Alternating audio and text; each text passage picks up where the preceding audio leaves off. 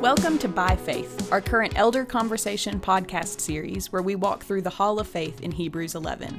I'm Laura, your host.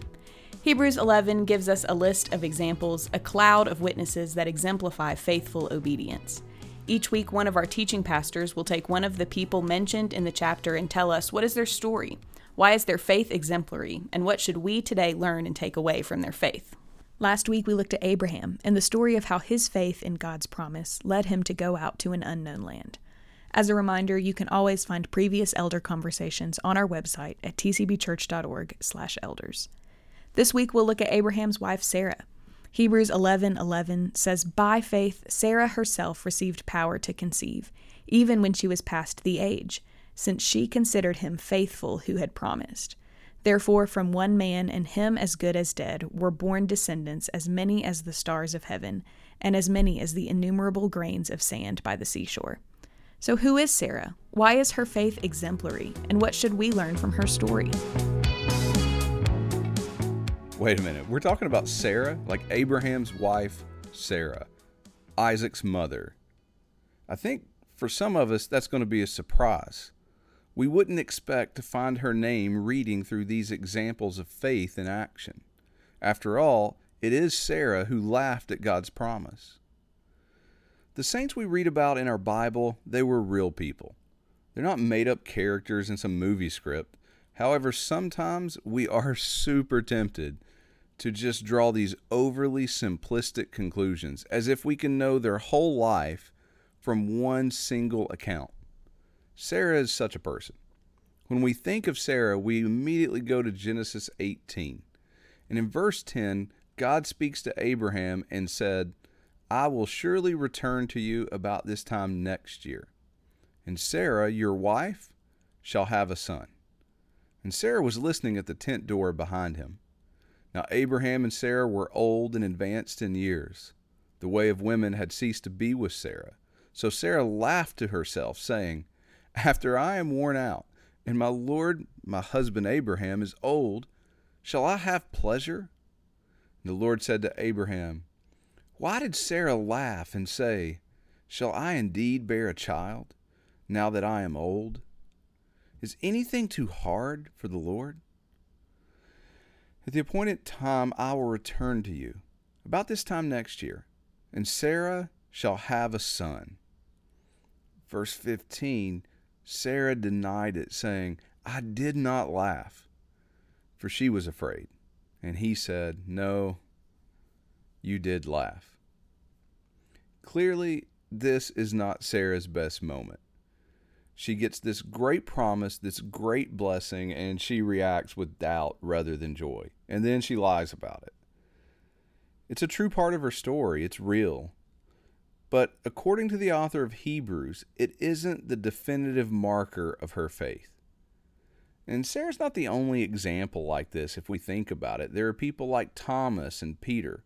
They too had their moments of doubt. And even Abraham, her husband, he laughed too. Just a chapter before in Genesis 17, verse 16, the Lord says, I will bless her. And moreover, I will give you a son by her. I will bless her, and she shall become nations. Kings of people shall come from her. Then Abraham fell on his face and laughed, and said to himself, Shall a child be born to a man who is a hundred years old? Shall Sarah, who is ninety years old, bear a child? And Abraham said to God, Oh, that Ishmael might live before you. And God said, No but Sarah your wife shall bear you a son, and you shall call his name Isaac. I will establish my covenant with him as an everlasting covenant for his and uh, for his offspring after him. So, when we think of Sarah, we're pretty quick to just focus on this moment where she laughs. However, this isn't her definitive moment. Like Abraham, like Thomas and Peter, Sarah continued to live in submission to God's promise in faith. Even through broken moments of doubt, she didn't walk away. By God's grace, her faith held. And through this faith, Sarah herself received power to conceive, even when she was past the age, since she considered him faithful who had promised. So, why is Sarah's faith exemplary? First, it's encouraging. I mean, Sarah's faith, like ours, is a gift of grace. Ephesians 2 8 says, For by grace you have been saved through faith. And this is not your own doing, it is the gift of God. Think about it. Our faith overcomes our broken moments, it overcomes our doubt. Not because we overcome, but because God is faithful to do in us what we cannot do in ourselves. So be encouraged. The faith of the redeemed will hold by the grace of God. Second, her faith is focused. Sarah's faith is in God's faithfulness, not herself. And so, even in a broken moment of doubt, we see Sarah's faith battle. She knew she couldn't deliver God's promised child. She saw her physical state and just thought this was laughable. And so, yeah, it was a moment of pride in which she saw through the lens of herself. She knew her only hope would be God. Be sober minded. Our only hope is Jesus, who is faithful to keep his promise. Finally, Sarah's faith is enduring. Uh, Sarah endured leaving her home. She faced dangers and ridicule. And, I mean, she did so spending years eagerly waiting for certain but distant blessings to become reality. I mean, there were days where her patience wavered and doubt stormed the walls of her faith, but Sarah's faith, it endured. And so be resolved. Faith isn't instant gratification.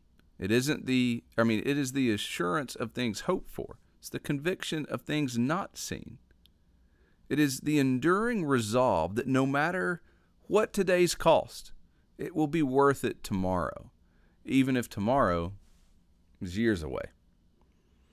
And so today, as you consider the faith of Sarah, be encouraged. God is faithful. The faith He works in us, it overcomes. Be sober minded. Jesus is our hope. He's the subject of your faith.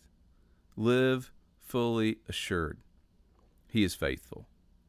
Finally, be resolved. Jesus is worth it. Whatever you face today, it cannot separate you from the love of God. Paul writes in Romans chapter 8 verse 38, "For I am sure that neither death nor life, nor angels, nor rulers, nor things present, nor things to come, nor powers, nor height, nor depth, nor anything else in all creation will be able to separate us from the love of God in Christ Jesus our Lord." So, as I think about Sarah throughout the day and I think about her faith, I'm thankful that our faith is a gift from the Lord, an act of grace, and that our moments of doubt, our struggles, our brokenness does not define us, but that our hope is in Christ and in Christ alone.